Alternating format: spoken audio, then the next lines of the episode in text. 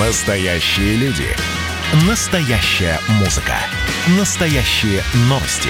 Радио «Комсомольская правда». Радио про настоящее.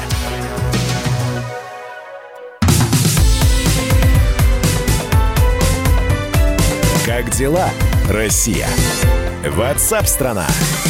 Друзья, это прямой эфир радио «Комсомольская правда». Чем живет Россия, чем живет страна. Спасибо, что присылаете свои сообщения. Несколько минут назад мы с вами говорили про внутренний туризм. Ну, здесь мнения расходятся. Кто-то предпочитает э, отдыхать за рубежом. Вот, в частности, сообщение. Преимущество Турции. Теплое и чистое море, свободные пляжи с большим количеством лежаков, много фруктов и по низким ценам, много доступных кафе. Не как в Сочи при СССР. Наши курорты пытаются соревноваться с Турцией Турции сервисом, звездностью и так далее. Так э, пусть соревнуются. Вопрос э, в том, чтобы это не было в три дорого. За средние, так, знаете, за три звезды. А цена такая, как будто там все шесть. Даже не 5, а именно 6. Э, долина гейзеров, увы, недоступна рядовому туризму. Ну, вы понимаете, о чем я говорю, что можно и Камчатку посмотреть. Опять же, были бы цены на перелеты, и можно было бы и в Приморье слетать, и на Камчатку, и на Урал. Так, что здесь еще? Ну что, здесь много положительных таких, а отдыхал всегда вот в Краснодаре, и все нравится. Нужно просто места знать, понимаю. В прошлом году впервые поехал в отпуск в Анапу. Чтобы я еще раз поехал туда, где все построено на том, чтобы отжать у тебя деньги, нет уж, спасибо. Недели хватило, чтобы возненавидеть внутренние курорты. Камчатка это ой-ой-ой как недешево. Да все недешево. Спасибо большое, что присылаете свои сообщения. Мы их ждем не только в текстовом, но и в голосовом формате. Так что, если неудобно набирать, просто наговорите голосом. Номер, я надеюсь, вы помните. Мы ждем ваших голосовых сообщений. Записывайте в WhatsApp и других мессенджерах мнения, вопросы, наблюдения. Всем вашим аудиопосланиям найдется место в нашем эфире. Телефон 8 967 200 ровно 9702. Власти Новгородской области объявили об отмене военного парада на центральной площади Великого Новгорода. Ситуация с заболеваемостью коронавирусом остается тяжелой в регионе, поэтому было принято решение, ну вот фактически за сутки до парада об отмене. По той же причине главные торжественные мероприятия, намеченные на завтра, отменили еще в нескольких регионах страны. В Москве все остается в силе. Парад завтра на Красной площади в 10 часов утра. О том, как будет проходить торжество, расскажет расскажет военный обозреватель «Комсомольской правды» Виктор Баранец. Виктор Николаевич, приветствую. Здравствуйте. Как будет проходить парад? Значит, схема парада осталась э, той же. Пешие колонны они откроют, потом пойдет бронетехника и заключение э, воздушная э, часть парада. Всего участвует в параде около 14 тысяч человек.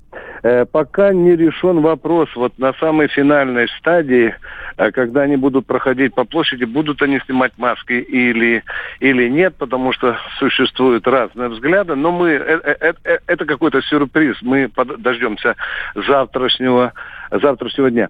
Значит, приглашали мы 13 э, иностранных государств, э, будет 12. Индия почему-то отпала. Ну, здесь э, говорят, то ли из-за того, что их не про... они не хотели, чтобы их по алфавиту после Китая поставили, то ли потому, что они недавно подрались с китайцами на границе. Ну, в общем-то, Индия, Индия отпала, будет 12, 12 государств. Что касается боевой техники, никогда еще на парадах Победы после 1945 года не было такого количества танков Т-34 дробь 85. Это главный герой, как вы знаете, Великой Отечественной войны в этом виде э, бронетехники. Будет целый батальон, 31 машина. За ней пойдет еще один герой войны, э, САУ-100, который Э, много неприятностей, как и Т-34, нанес немцам на фронтах э, Великой э, Отечественной войны. Будут новинки, конечно, будут новинки. Я э, могу некоторые их назвать. Ну, допустим, реактивная система залпового огня «Торнадо» э, С впервые покажется. Угу. Впервые покажется инженерная машина дистанционного минирования, а за ней машина разминирования дистанционного. Это уникальное, уникальное оружие. Но Ну и, конечно, вверху в воздухе мы увидим МиГ-31, у которого под серебристым брюшком будет мелькать такая же серебристая ракета «Кинжал», которая уже при... гиперзвуковая ракета «Кинжал», которая принята на, на э, вооружение. И нельзя исключать, что увидим мы и новейший наш истребитель Су-57. А, парад продлится где-то полтора часа. На трибунах будет э, более, немногим более 200 ветеранов Великой Отечественной войны. Я вспоминаю предыдущие парады, иногда их было еще недавнее время и, и две тысячи. Но жизнь жизнь. В России осталось 74 участника Великой Отечественной войны, которые были в действующей армии. Кстати, все они прошли так называемую обсервацию. Угу. Для них будут поданы а, специальные автобусы, которые, естественно, дезинфицируют. Их проведут на а, а, трибуны, где э, в, в, по расписанию на социальной дистанции они будут, будут сидеть так же, как и будут гости и журналисты тоже тоже а в масках, в перчатках. Это, это, это все предусмотрено. Кстати, предусмотрена и обсервация и для наших иностранных э, гостей. Ну что, дорогие друзья, я э, Виктор Николаевич, подождите, да, да. Я, я хотел, чтобы вы сейчас, да, вот э, э честно, по, по, как вы умеете, прокомментировали новость. Президент Хорватии не приедет на парад в Москве, самолет сломался. Ага. Э, э, Михаил, уважаемые радиослушатели, никогда еще не было таких откровенных, циничных и мошеннических спекуляций э, политической э, подкладкой, которые сейчас э, проявляются вот с тем, что мы пригласили десятки других государств, и которые вместо того, чтобы скромно пришла тихо дипломатическую ноту и просить не объявлять об этом российский мир, понимаете, есть такая норма работы, Угу. Они обязательно с большой помпой собирают пресс-конференции и говорят, что не поедем мы в Москву. Так мы их здесь издали. Есть такая пословица иностранный президент СВОЗа э, нашему параду легче.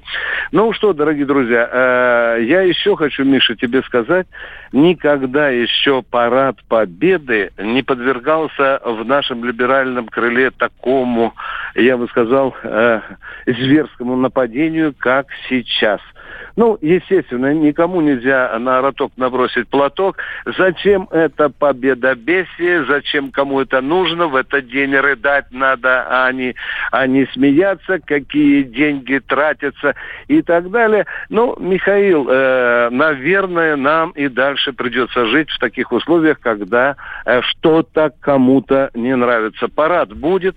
Парад мы считаем, извините за эти громкие слова, конечно, одним из главных университетов университетов патриотического воспитания молодежи. Когда-то генерал Громов, герой Советского Союза, э, говорил мне, когда я спросил, что для него парад, он говорит, Виктор, я первый раз в жизни суворовцем, пацаном, пацаном, как, каким-то там 12-летним, я первый раз сделал шаг по Красной площади, и меня всего морозило, и тогда я подумал, я обязательно стану генералом. Я об этом подумал именно на, во время парада, и, и генерал Громов стал, стал, стал, стал генералом. Ну, ну давайте и, понаблюдаем да, тогда, Виктор да, Николаевич, как будет да. все завтра происходить. Точно с уверенностью да. можно сказать, что отличие от парада 24 июня 1945 э, года, э, он не будет под проливным дождем, как тогда проходить.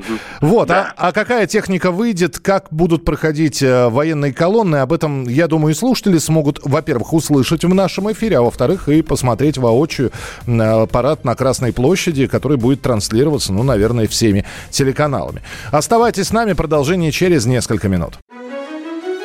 Георгий Бофт. Политолог, журналист, магистр Колумбийского университета, обладатель премии «Золотое перо России» и ведущий радио «Комсомольская правда» авторскую программу Георгия Георгиевича «Бофт знает». Слушайте каждый четверг в 17.00 по московскому времени. А что такое деньги по сравнению с большой геополитикой? Мы денег тут не считаем.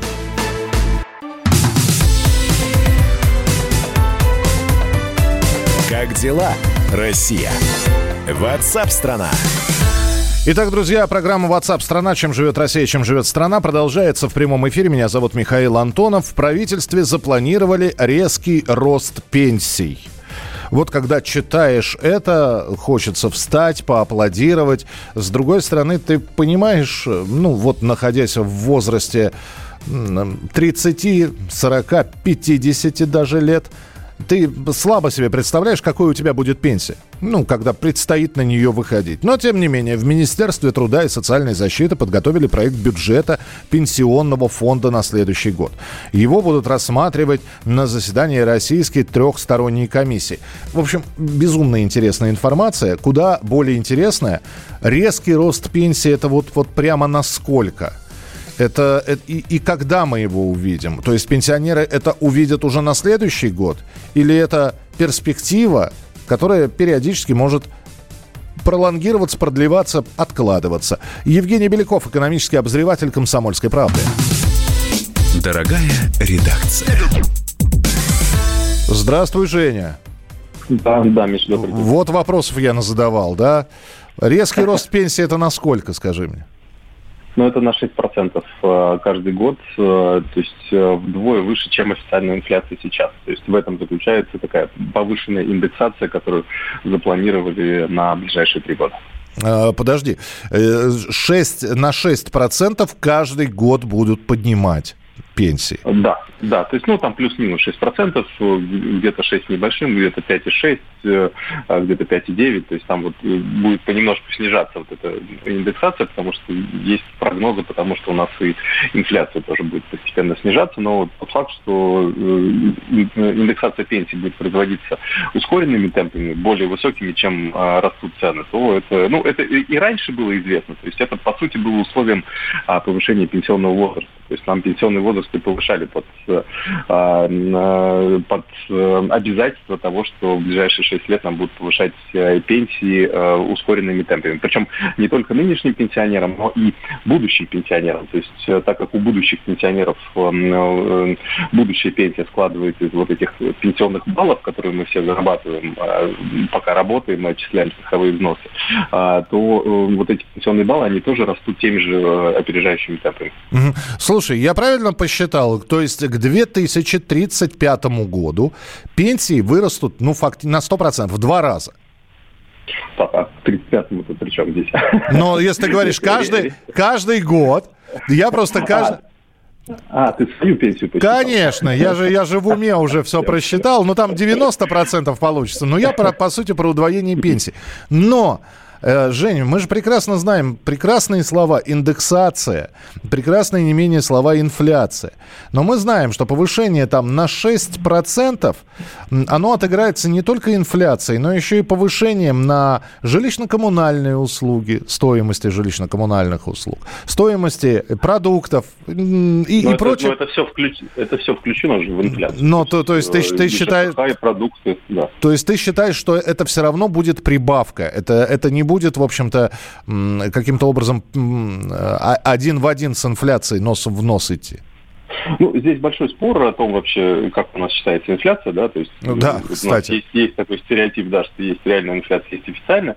А, вот, ну, я здесь особой ну, как бы, проблемы не вижу, потому что все-таки мне кажется, что та инфляция, которую считает Росстат, она все-таки близка а, к той инфляции, которая реальная. Другое дело, что там, ну, какие, какие факторы мы взвешиваем. Мы не можем взвесить все-все-все э, цены в, во всех городах страны э, и маленьких поселках на все-все-все товары и, соответственно, посчитать конкретно, какая инфляция. Ну вот э, какая методика у нас есть, такая есть, но вот э, исходя из этой методики, конечно, э, ну, то есть пенсии будут расти более высокими темпами, и, соответственно, пенсионеры смогут больше покупать э, на те деньги, которые им будет перечислять государство. Ну, то есть, вот, по крайней мере, цифры пока говорят об этом, как будет в реальности, э, посмотрим, что называется. Ну и последний вопрос. А где гарантия того, что эти повышения действительно будут ежегодными, и в один прекрасный момент тот же самый Пенсионный фонд России не скажет, вы знаете, а мы, мы вот накопительные заморозили вам, и это тоже подморозим немножко. Ну, то есть гарантий нет никаких, что... Или все-таки раз принимается там трехсторонней комиссии, да еще и в правительстве, то это какая-то гарантия, что рост будет э, регулярен?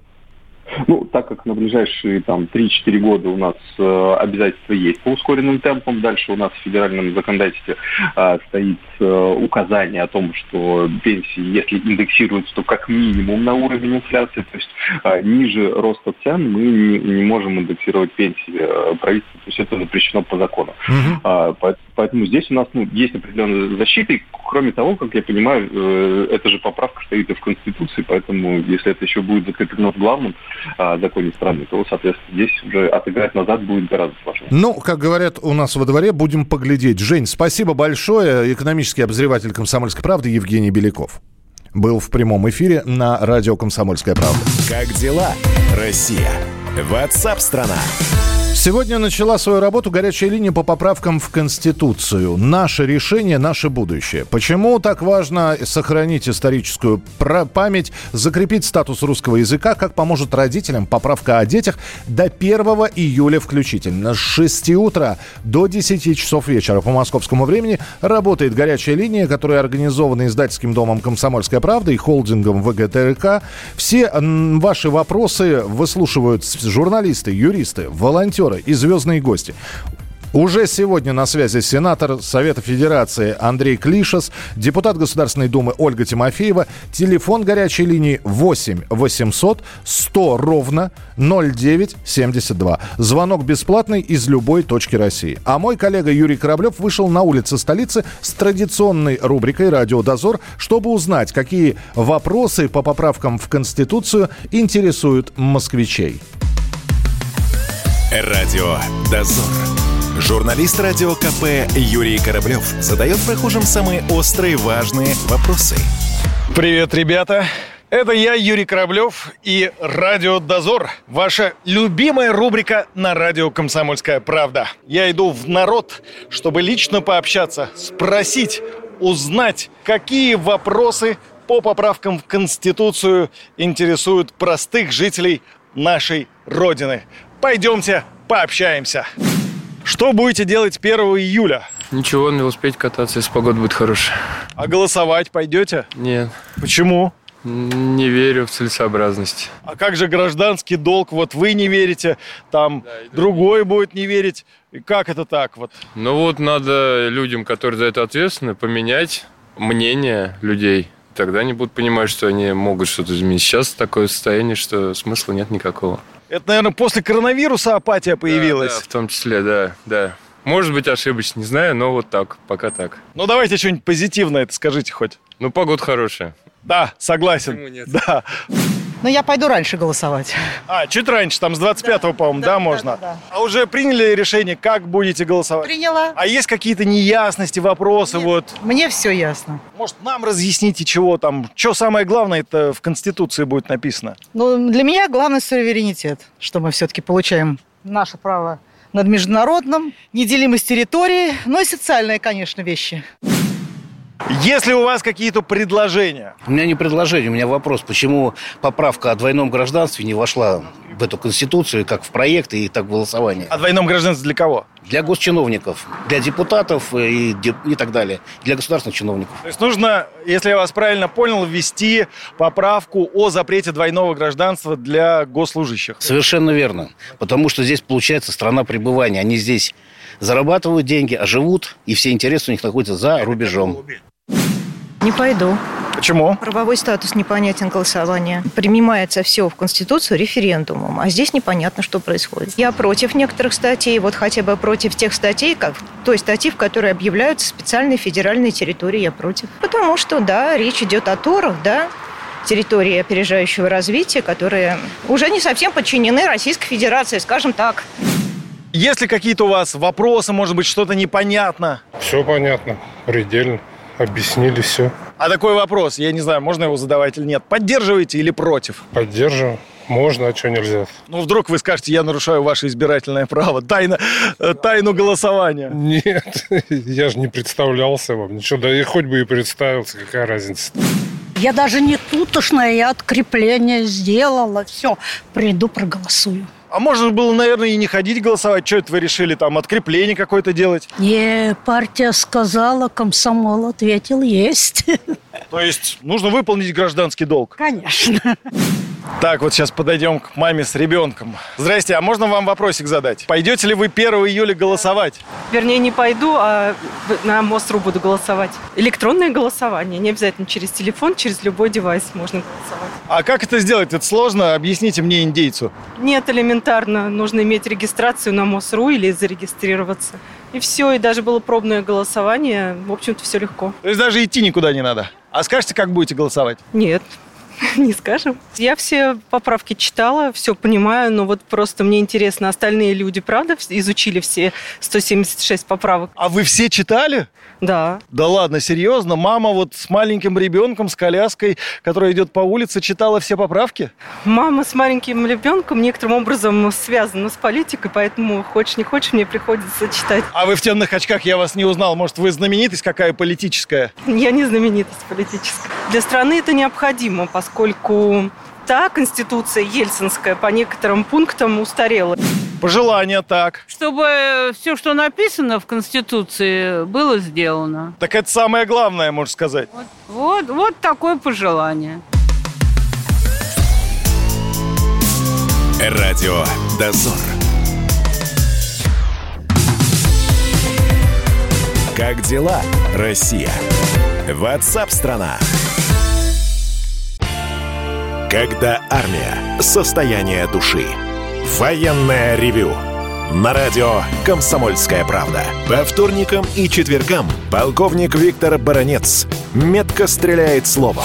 Победа и победитель – это для нас свято. Если вам поплевать на это хочется, то это на соседнюю радиостанцию. А полковник Михаил Тимошенко подает снаряды. Вся правда о настоящем и будущем наших вооруженных сил. Ну и немного армейских байк. Медведя можно научить стрелять из автомата. В прямом эфире. Слушайте и звоните. Военное ревю. По вторникам и четвергам в 16.00. По московскому времени. Никто не уйдет без ответа.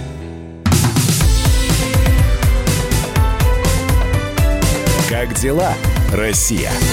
Ватсап-страна! Друзья, продолжается прямой эфир радио «Комсомольская правда». Спасибо, что и про пенсии пишете, и про внутренний туризм. Внимательно читаю, даже с некоторыми вступаю в переписки. Благодарю. Можно присылать текстовые, голосовые сообщения. Неудобно набирать, голосом наговорите. Послушаю обязательно. Если будет что-то яркое в эфире, сами себя услышите. 8 9 6 7 200 ровно 9702. 8 9 6 7 200 ровно 9702. Ну а сейчас, на мой взгляд, к очень важной теме мы перейдем. Мы так хвалим медиков в этом году. Мы накануне поздравляли вот буквально пару дней назад их с профессиональным праздником. Про врачей, особенно в условиях пандемии с коронавирусной инфекцией, говорилось очень много. И о том, какие подвиги они действительно, гражданские подвиги, хотя какие гражданские, здесь как на войне, они совершали ежедневно по много часов с переработками и прочее. И тем не менее, вот статистика. В России не хватает врачей. Как рассказал ректор Сеченовского университета Петр Глыбочка, дефицит на сегодняшний день составляет 20%. Ранее Росстат назвал российские регионы с самым большим дефицитом врачей. Камчатка. Там оставались незакрытыми около 20% вакансий. Но при этом ежегодно из э, средних специальных, из высших медицинских учебных учреждений выпускается огромное количество людей с дипломами, то есть специалистов, которые по тем или иным причинам из-за разочарования низких за зарплат не идут в профессию. С нами на прямой связи врач скорой медицинской помощи Михаил Коневский. Миш, приветствую, здравствуй. Здравствуйте, Оскар, давно не слышали. Давно, давно не слышали. Миш, скажи, пожалуйста, а вот э, сейчас на той подстанции скорой помощи, где ты работаешь, вакансии есть? Есть вакансии, пожалуйста, приходите. Но не все хотят идти на скорую помощь, потому что не все могут выдержать и вытерпеть то, что происходит в реалиях на скорой помощи. Хорошо. Люди не хотят идти и на скорую, и в больницы. Опять же, здесь зарплата играет роль. Здесь играет отношение многих руководителей к своим сотрудникам. Здесь играет отношение больных и их родственников к медикам. Хамское, оскорбительное отношение. Оно же все сохраняется, Миш. Подожди, но если сейчас нам говорят про то, что вот в разгар пандемии повысили врачам зарплату, что э, и более того, что профессия врача должна быть высоко оплачиваемой, сейчас в правительстве обсуждается законопроект о приведении ну, к какой-то усредненной норме, когда независимо от того, на Камчатке человек или в Москве, он все-таки получает стандартную такую хорошую зарплату, ну плюс там надбавки, у кого-то северные, Ну, у кого-то еще. Понятно, понятно. Я понял твой вопрос. Значит, ну, ковидные выплачивают. Кстати, не везде, не везде по стране. Хотя руководители во многих регионах рапортуют, что деньги выплачены. Это первый момент. Второй момент. Ну, давай представим себе на минуточку. Везде единая тарифная сетка. Да? Так. Но в Москве 90% медиков, что врачей, что фельдшеров, они приезжие.